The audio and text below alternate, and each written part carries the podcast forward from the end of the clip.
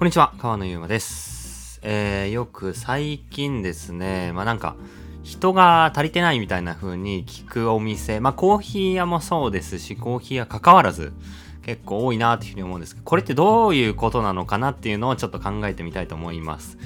えー、一つはね、まあ、人が足りてないけど、募集をしていないっていう、ただ募集してないっていうパターン。まあこれはただまね、募集すればいいだけだと思うんですよ。で、えーもう一つは、えー募集してるけど、えー応募が来ないっていうパターン。これはちょっと厄介っすよね。コーヒー屋でも、コーヒー屋ってどうだろうな。結構これまずい状況だと思います。こんな感じのコーヒー屋はそんな多くないと思います。だいたい、えー応募を募れば、えー何らかの応募は来てくれますよね。まあ、特に、えーお店の常連さんとか、えよく来るお客さんで、なんとなくうっすら内心このお店で働きたいなっていうふうに思ってるお,、えお客さんは、割といるはずなんですよ。まあ、それこそ募集しなくてもお客さんとの会話で、えー採用が成立しちゃう場合もコーヒー屋だとあるぐらい。まあ、コーヒー屋ってね、そのぐらいのお客さんと店員さんの、まあ、カジュアルな距離感があるので、いいとこだと思うんですけど、まあ、応募が来ないっていうのは結構まずい。だつまりそれは、もしくはみんなが募集してるってことを知らないだけなのかもしれないんで、えーもっともっと SNS とか、えーアピールするというところだと思うんですよね。で、もう一つ他に、えーあるとすれば、えー応募は来るけど、いい感じの人がいないっていうパターン。これは、よくあります。僕らも割とこれかなまあ、選びすぎているのかもしれないし、えーハードルが高い。えーこれは内部基準として。っていうことなのかもしれないし、えー勝手にまあその採用のやり方がなんか変な方向に走ってるのか悪いのかもしれないというとこなんですけど、これはね、うん、いいことだと思うんですよね。まあ多分最初って応募来てとりあえず全員会ってみるみたいな、えーそんなにこの、なんていうんですかね、えー選考基準厳しくしていきなりバシバシ切っていくってことはあんまなくて、最初って、えーそもそも人が全然足りてなくて採用するわけなんで、まあとりあえず会ってみよう、応募してくれた人全員と会ってみようとかっていうぐらいのテンションだと思うんですよ。で、だんだん、あ、こういう人は、うちに、まあ、合わないのかもなとか、えー、長く続いてくれる子はこういう子だろうなとか、パフォーマンスを発揮してくれるのはこういう意欲がある人、こういう、なんだろうな、伝え方をする人、まあそういう独自の、えー基準とか、まあこれも経験則にのっとった確率だと思うんですけど、出てくる中で、なんか基準を設けて、自分の中でこういう人を選んでいこう、こういう人の応募を待とう、みたいな感じで、えー応募は来るけど、えーそれにそぐ、会う人が来るまで待つみたいなパターン。それで、まあ人が足りてないっていうパターンももしかしたらあるかもしれない。で、まあもう一つは、うん、これが一番良くないけど、採用はするけどすぐ辞めちゃう。あんまあるかな、コーヒー屋で。うん、結構あるかもしれないですね。で、それで、なんか採用はするんだけど、常時人が足りてないみたいなパターン。これは一個前の、ちゃんと続く人を、えー雇うっていうことになるかもしれないし、そもそもお店や会社に問題があるかもしれないですね。なんで辞めるのかって言ったら、まあ、働く側からしたら、何かを期待して働くわけなんですよね。最初から、この店ではもう3、なんだろう、3日で辞めよう、1週間で辞めようって思って働くわけじゃないですよね。働く側もパワーかかってるんで、えーそれなりの意思で働く中ですぐ辞めちゃうってなると、やっぱりなんか期待してたものとお店が違った。じゃあその何を期待させてたのかっていうことと、どう違ってしまったのかっていうことをちゃんと理解して、それをま改善するように、例えばもしかしたら労働環境って基本的なことかもしれないし、まあコーヒーが思った以上にストイックだった。こういうカフェだと思ったけど入ったら違った。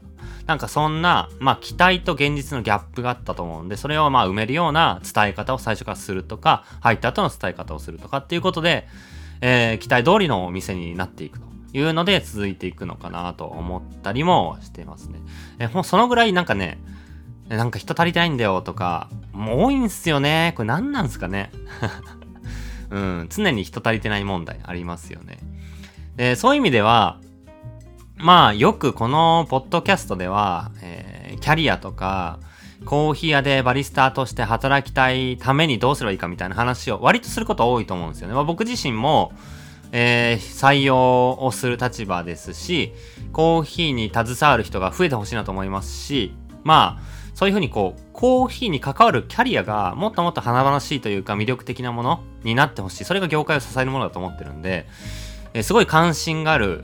テーマなんですけど、まあそういう感じで今日も、えー、じゃあ働く側の立場に立ってどういうふうにすればいいのかっていうのをまあ今更ですけど考えていくと割とそういう意味でどのコーヒー屋もずっと人足りてない足りてないって言う言うんすよ。えー、本当はどうかのどう足りてないのかの部分は今日話したいくつかっていうところどのどれに当てはまるか分かんないですけどまあお店にお客さんとして行ってなんかその、まあ店舗のマネージャーとか社員さんと話したりするレベルに、まあ5回10回行って、あ、こんちゃっすみたいな感じの関係性になると全然教えてくれると思うんですよね。で、その中で、あ、足りてなくてっていう話はポロッと全然出るんですよね。え、ここで募集してるんですか？え、そうなった時に、まあ全然そのつながり、その流れで、えー、じゃあ僕どうすかね？みたいな、すごいこう、なんだろうな、お客さんだけど友達としてというか知り合いとしてのアプローチも一つあると思います。うん、なんかね、うん、お店側からするとお店のことを理解してほしいんですよね。うん、多分、多分。ある程度の10店舗、ある程度の規模になったら、まあ、僕はそれはちょっと悲しいところでもあるんですけど、お店の意思、情熱とお客さんの、お客さんじゃない、えー、応募してくれた人の情熱が完全にマッチするっていうのを、ちっちゃい規模だと目指すと思うんですよ。チームプレイで、僕らはこんなコーヒー作りたい。そんなコーヒーを理解してくれる。そんなコーヒーを同じく目指そうとしてくれる。そんな人と一緒に働きたいと思うんですよ。けど、ある程度でかくなっていくと、バンバンなんか回していくとか、まあ、なんだろうな、うーん、理解してるのは社員だけでよくて、アルバイトはとりあえず店舗を回せばいいや、みたいな、まあ、そういう感じにもなってしまいますよね。まあ、それが合理的っちゃ合理的。全員100%お店の情熱を理解して、100人、200人っていう規模になっていくのは、まあ、めちゃめちゃ難易度高いし、うん、難しいことだと思うんで、まあ、大きい会社になっていくと、そうなっていくかもしんないのはしょうがないんですけど、まあ、大体の小さな規模、まあ、2、3店舗以内ぐらいの規模だと、やっぱりお店のことを理解して入ってほしいと思うんですよね。で、それは、えー、お客、まあお客さんとしてお店に行って応募するときに、うん、そこに触れる率が僕は少し少ないと思ってるんですよね。なんか表面的な、えー、例えばここんな場所にお店があってすごい、お店に行った時の雰囲気がすごい良かった。えー、バリスタさんの接客がすごい良くて、コーヒーも美味しくて、ここで働きたいと思ったっていう結果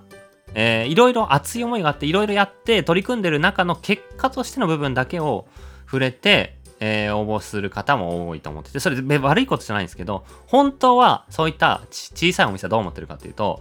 なぜそういった結果が生まれてるかっていう真の部分を理解してほしいなって思ってるんですよ。で、それって言語化結構難しいとこだと思いますし、言語化してるお店も結構あるんですよ。まあ僕らはなんでこういうコーヒーを目指そうとしてるかっていうのを、あの、わざわざウェブサイトに書いてたりしますし、他のお店もどういうストーリーでこういったお店が、えー、運営されてるかやってるかっていうのを、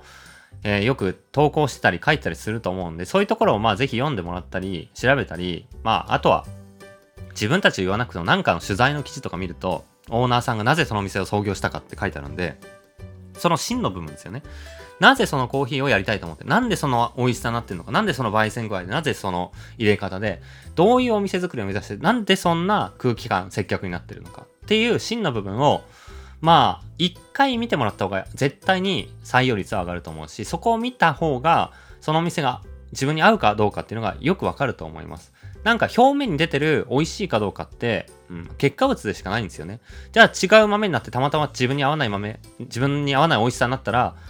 うん、テンション下がるのかっていう話もなっちゃうんで、そうじゃなくて、じゃあ、どういう美味しさを美味しいっていう基準にしてるのかとか、じゃあその美味しいっていう基準にのっとってどういう仕入れの仕方をしてるのか、なぜその、その感じの美味しさに、えー、伝えたいと思ってるのか。まあ、僕らで言うとデイリーな、毎日飲みたいと思えるような美味しさにしてるんですけど、なんでそういう毎日飲みたいと思える味にしようと思ってるのかっていうところの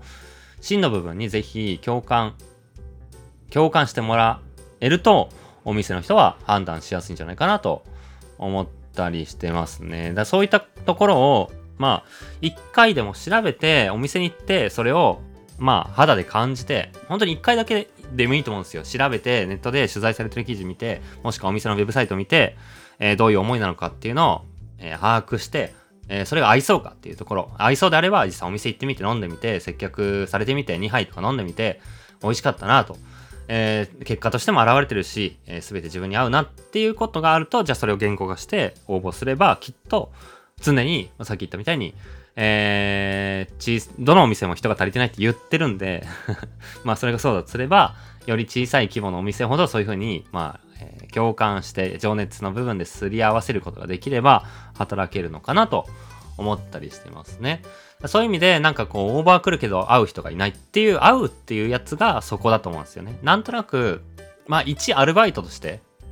応募するっていうパターン多いと思うんですよ。それは別に悪いことじゃないんですけどなんかそれってどっちにとってももったいないことだと思うんですよね。もちろん入ってなんとなくキャラがいいからなんとなく熱いからっていうまあ最初からその真の部分がすり合わされてなくても入ってからうちはこういう店なんでこれを大事にしてるんでっていうので理解してもらってそれで伝わること全然多々ある。しそれでいいと思うんですけどまあそんな風に何か何かしらの訳があってコーヒーやってるわけなんでね訳なければコーヒーなんてやらないわけなんですよ。多分。なんでその訳の部分をちゃんと知ってもらえると多分、あの、採用率は上がるし、それが合ってれば自分も続くし、なんかこう、関わる人みんなハッピーになるような働き方になるんじゃないかなと僕は思ってるんで、えー、話戻すとなぜ人が足りてないかっていう話から始まりましたけども、まあ、えー、足りてないっていう中で、チャンス、チャンスなんで、えー、今こそいろんなコーヒー屋でね、まあこのずっと足りてないみたいなっていうのが、いつまで続くかわかんないし、この足りてないっていうのがいいことなのか悪いことなのかもまだ蓋開けてみないとわかんないし、3年後どういう風な環境になってるかまたわからないんで、まあ今こんな風になんかいろんなコーヒー屋、どのコーヒー屋も、えー、採用募集ずっと続けてるっていう感じだと、まあ今例えばこれ聞いてる方で、いつかコーヒーやってやってみたいんだよな、いつかコーヒーやりたいんだよな、バリスタになりたいんだよなって思ってる人いたら、今みたいなやり方で、とりあえずなんか、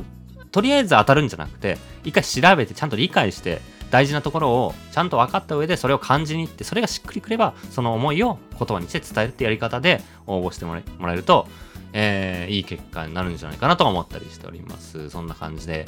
どのお店もどの飲食店もどの経営者も人が足りてないって言ってるんで何なんだろうなと思いつつコーヒー屋の話を今日はしてみました。